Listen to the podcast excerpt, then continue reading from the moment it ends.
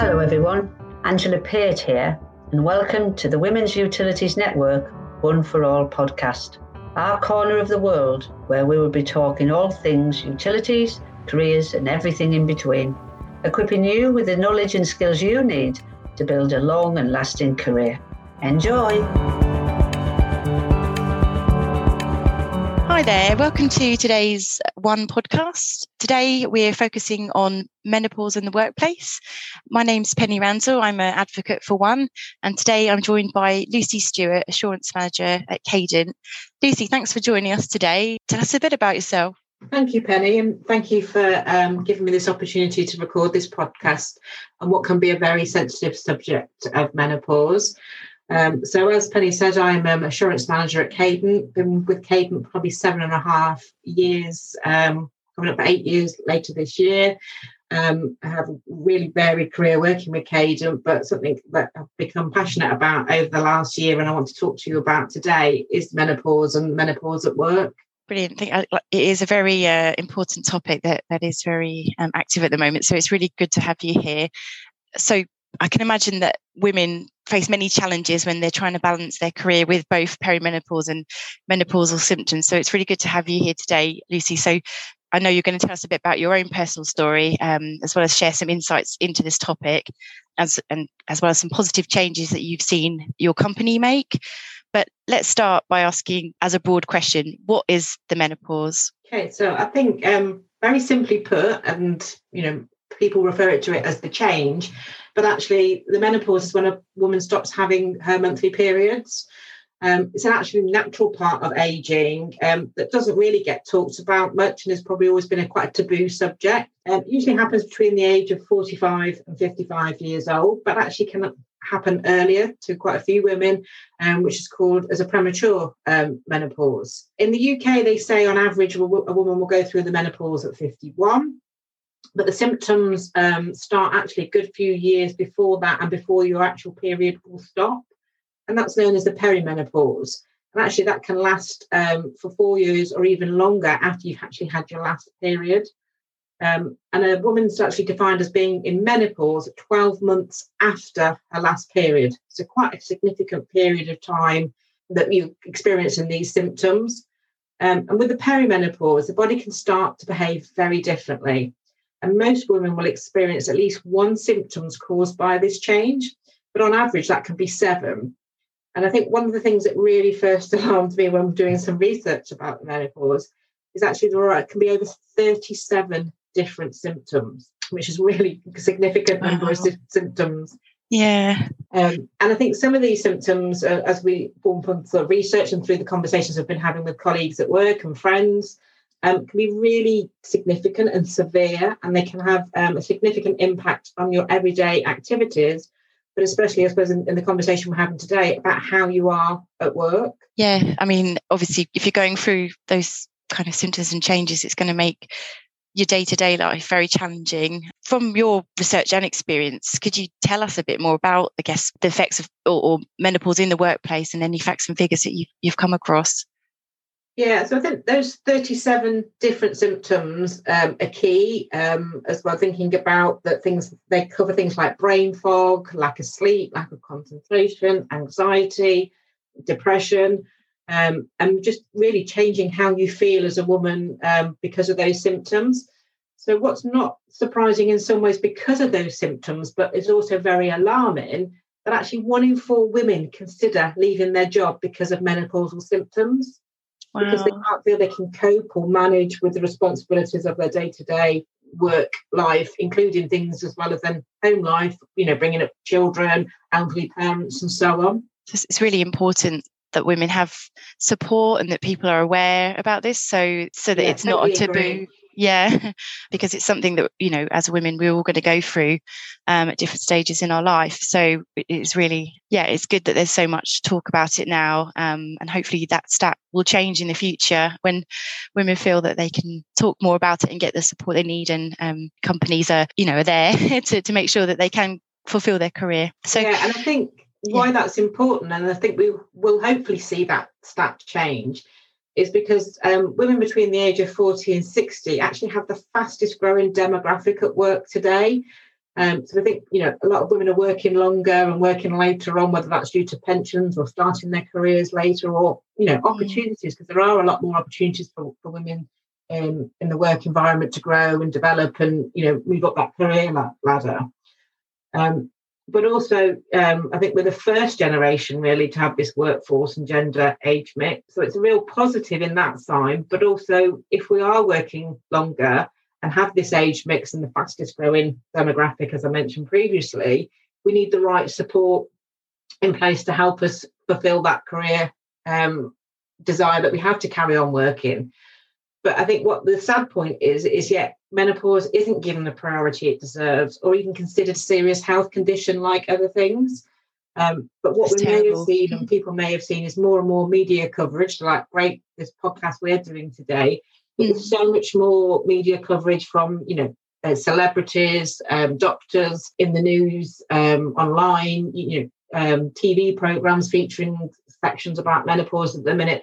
So it is bringing it more and more to life and more to the forefront. But I still think we're very early in that journey um, about giving it the priority it deserves. Yeah, I agree. I know it would be great to hear about sort of um, what, what you're doing at Cadent to make a, a, positive change. But before, I know you and I have spoken offline and you've kind of given me a bit of insight into your journey. But would you be happy to talk us through on this podcast and tell us a little bit about your perimor- your own perimenopause story? Yeah, certainly. Because I think, like you said, we had a really good chat the other week about both of our journeys. Yeah. Um, and it's good to share. And I think through sharing and being open and honest and talking to others how you feel, whether that's your employer, your family, your friends, um, and sharing these stories will help hopefully encourage other women that may be struggling in silence to go out and speak to either their GP, their line manager, um, partners, whoever. Um, but my sort of journey started from a sort of journey or story, I don't know how you want to picture it, um, started um, in January last year. So we were coming up for a year of um, lockdown and, you know, uh, COVID, working from home. And I was really struggling. Um, and I didn't know if it was the fact that I was working from home, had very little contact within an office. We were very much home based, working from the very first day in, in uh, March 2020. Um, I mean, I'm very much a people person, like to interact with people, but you know, being in that home environment day in day out, I didn't know if it was that that was affecting me. So I'd started really struggling with concentrating on things, um, that brain fog seeping in, really thinking, you know, looking at something and thinking, do I know what I'm doing? Um, started waking up at 3 a.m. every every day for no reason. Um, normally, the kind of person that would yeah get to bed at 10 and wake up at six feeling fresh as a daisy, but uh, three o'clock, half three, four o'clock, wide awake for no apparent reason, and just not feeling myself. And as many people will probably tell you that know me, I'm probably one of the most organised people. I've Got lists yeah. pre-planned for birthdays a month or two ahead, and all you know organised with presents and so on. And just that lack of desire to be that organized person just really sort of slipped away and sort of not really thinking, you know, leaving things to the last minute, which just wasn't me at all.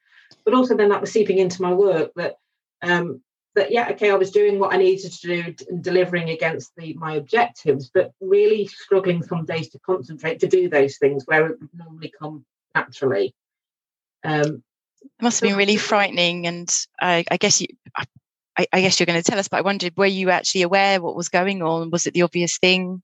Um, well, like I say, I think I think I just kept putting it down to the fact, oh, was just working from yeah. home. It's that Groundhog Day feeling, and yeah. just not feeling comfortable. And I've got quite a lot of older female friends that were going through the menopause, but they didn't mention these sort of brain fog and concentration things. They were more talking about the hot flushes and the irregular periods and so on. Yeah, so the obvious really, ones. Yeah obviously put it down to that because that's the ones you do hear. Like you said, they are obvious, aren't you? Yeah. you hear people having the hot sweats and the yeah. fanning themselves with a fan and yeah. um, you know, um, that kind of uh, you know, feeling whether you know, don't know whether they're coming or going with their periods. So, you know, a lot of friends had said that. But in the end I thought, well, um, my periods then did start to change a bit as well, or always used to be regular. Um, so I thought I'm going to contact my, my GP, but I felt a bit silly in some respects. You know, phoning your GP, we're in the middle of a pandemic, lots of things going on. Um, knowing that it was going to be a telephone appointment anyway, and hard to get a telephone appointment, but I just thought I need I need to, some answers and I need to just check. And so eventually had a telephone con- consultation with my GP, um, and she was brilliant, to be fair. But one of the first things she asked me and tried to delve to the bottom was I depressed? Was I oh. suffering from anxiety? Was there something going on personally that was making me depressed? And actually, on after having that conversation and reading stuff in the media, a lot of women get misdiagnosed with um, with depression when they're perimenopausal and get put on antidepressants, which actually don't do anything to alleviate the symptoms. Um, it's actually more that you need um, uh, HRT and those kinds of things rather than antidepressants. So it's quite sad how often um, menopause is misdiagnosed by GPs because of the lack of knowledge and experience of it. Mm. Um, but also another thing I found out as well through looking that you know I think I've read a stat about 50% of women struggle to even access their GP to talk about menopause and menopause services, such as going on HRT. So I, you know, I was lucky I got through to my GP. We talked about that there's nothing really happening personally that was stressing me or making me, you know, have left like asleep. Um, and she recommended I have a blood test and at a certain period of time. She said it more than likely might not show something because unfortunately your hormones dip all the time. And that's the big thing with being um, perimenopausal and, and going on the menopause is those hormone levels are dropping. But it's very hard to pinpoint when that happens. But went for the blood test, came back, she was a slight, uh, slight like lower level or something along those lines, but she couldn't say definitively.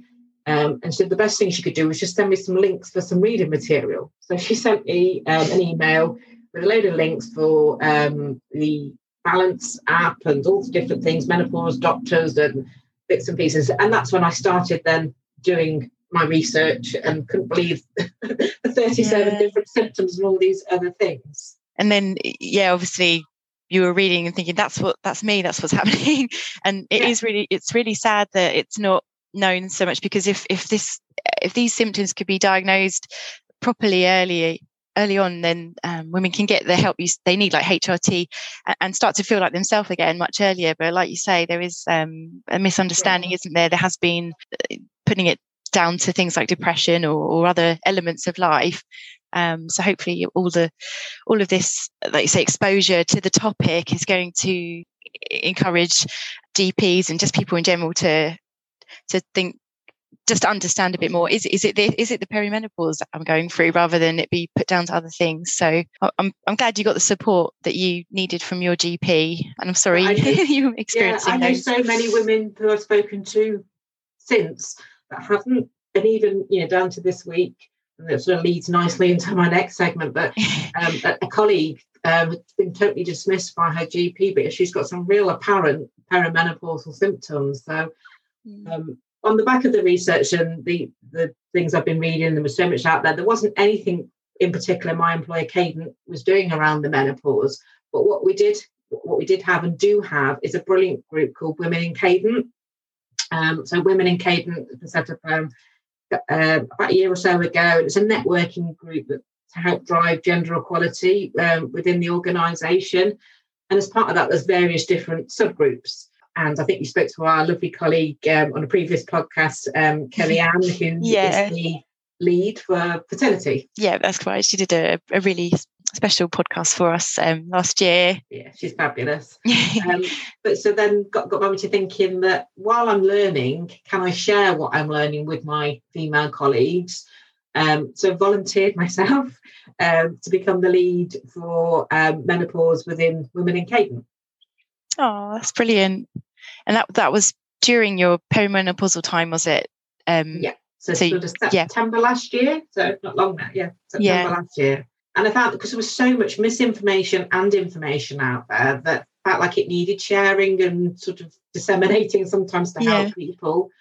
But also, I don't know about you or other women that we're finding obviously we're working from home, um, either a mixture of hybrid working now or just working from home from, uh, you know, due to the pandemic um, that we found that actually you're not speaking to some of the women that you normally used to speak to at work, whether you were making a cup of yeah. coffee or washing your hands in the ladies. That interaction, that sort of random, like you say, having a chat about yeah. life. Yeah. We call them water cooler chats and things yeah. like that. But yeah, yeah. we're, not we're a bit isolated. yeah. Yeah, very isolated. Um, not being able to have that discussion when sometimes you know you're in a meeting might might be in a meeting with other ladies through teams or zoom but not having that opportunity then to sort of say how you're feeling you're tired or what have you because there's not that time on a zoom call to sort of make that rapport and, and have those conversations.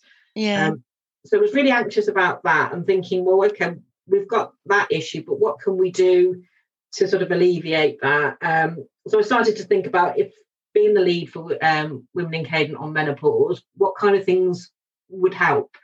Um, and yet, hybrid working gives us great flexibility now um, than ever before, I suppose, really from working from home when you need to, if you're suffering from heavier periods due to the perimenopause, which can be you know, one of the severe symptoms. Um, but also, what else can we do as an organisation? Um, and I came across quite a few companies that actually have policies. Um, so, you know, we have sickness and absence policies like most organisations. You have um, all different kinds of um, HR policies, but there was no specific within Cadent, and quite a lot of organisations I don't think have either um, a specific menopause policy.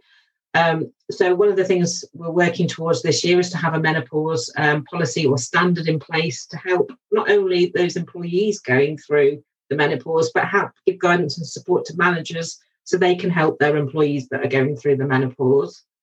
Um, and I think that's you know a sort of fundamental really when we talk about sickness and absence and those kinds of things that if a manager doesn't know how to support somebody because it's not documented within a company then it leads to sort of discrimination or unfair treatment and so on. So if we can support both sides of the camp then i think it'd be really good.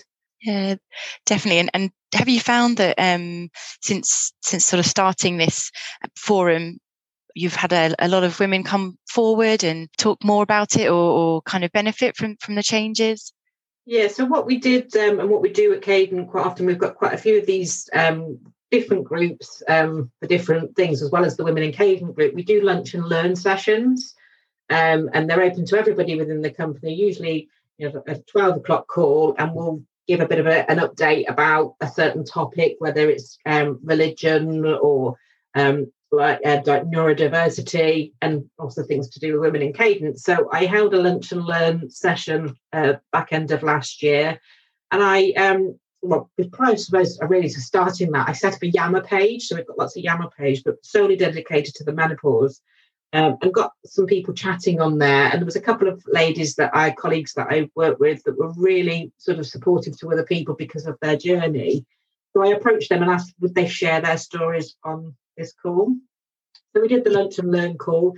We talked about a bit like today, a bit like the facts and figures, what was um, out there in the media and the press, and what menopause was and the symptoms. And then these three remarkable colleagues of mine, because I say remarkable shared their sort of deepest, darkest uh, secrets of, with their menopause and their menopause journey. Yeah. Very emotional. I think I probably teared up when one of them was Aww. speaking. Yeah. Um, but it's gone down as the probably the most talked about uh, lunch and learn session Cadent's held to date. It's talked about wow. so much afterwards because I think people were so honest oh, about their fantastic. symptoms. Yeah. Oh, that's really good to hear. Well done. Well, I mean, on that positive, I guess what advice would you offer other organisations, I guess, to follow suit? So I think um, thinking about that demographic of women that you've got in your workplace, what you can do to support them uh, I think one thing I've learned um, through, so we have a monthly lunch and uh, monthly just menopause chat, just half an hour once a month. Um, ranges around sort of 20 to 40 ladies dial in now, but they're sharing their experience, asking for advice. They're not suffering in silence probably as they were before. One of the ladies said on the back of the call, she's now finally spoken to her line manager about how she's feeling. Another lady's now been to her GP to start the process of HRT. Um, so having that as an organisation, having that a sort of forum where they can we can get together, talk confidentiality, you know, confidently between us. It's confidential between us, um, and just thinks, you know, makes people feel they're not alone. Um, and I think many women don't actually realise that the changes in their behaviour and work performance can be caused by their symptoms. Um, so I think it's important for organisations to think about how they can support women um, and the, the impact this menopause can have on their work, but make it possible for managers to be able to talk back, whether that's giving them some training, policy, a guidance note, um, but also be honest and open to women coming in and, and having that conversation about how they're feeling and be, you know, that it's a two way communication piece um, to be able to support women and, and keep women because we know you know, to recruit and train yeah. and, and, retain people in our organisations is very challenging. And what we don't want is that one in four women in our, any organisation feeling like they have to leave because we've got so much to offer. We've yeah. got probably lots of knowledge and experience over the years that you don't want people to feel, but with some slight adjustments or support or just even understanding. Sometimes we just, you know, people don't want things changed so much as they want just an understanding that I'm having a bit of a rough time at the minute. Just bear with me. I think one of our senior leaders had said on the, the lunch and learn session we'd done that she tells her team, just remind me of things because sometimes I forget or drop me a note afterwards, and that's fine. Um, because I'm going through the menopause and my memory's not great at the moment. Um, so having a culture within an organisation where women can say and speak up and it's not criticised is probably the, the, first big step. And then looking at what you can implement, whether that's training, policies, and so on to support those women in your workplace. I think I couldn't agree with all of that more. I think that's that's um, a really really great advice. And I know from anyone that listens to this podcast, they're going to go away um, and and feel motivated to perhaps look at what their workplace is doing and and make a change. Well, thank you so much for joining us today. It's been a really um, important and, and interesting podcast yeah, I just guess we'll we'll we'll wrap up there. And yeah, I don't know if there's anything else you'd, you'd like to say before we bring the podcast to an end. No, I think just a thank you to one and to yourself, Penny, for giving me this opportunity to share not only my journey but the journey Cadent are going on, and that Cadent have been great. Um, and you know, being able to give me this platform within Cadent to support my fellow female colleagues, but also male colleagues who might yeah. have wives um, you know, mothers also are going through the menopause that they can be more supportive at home too. But yeah, it's a great opportunity for any organisation, I think, to support the, a demographic that's fastly growing um, with something that can be such life changing in some respect for the symptoms they're going through at the time. So thank you for giving me the opportunity today. Oh no, thank you so much for joining us. Honestly, the pleasure's all ours, and you know it's exactly what one is uh, here about is to, to help women to stay in in utilities and to grow. So this is a very important part of that. So yeah, thank you so much for your time. Thank you.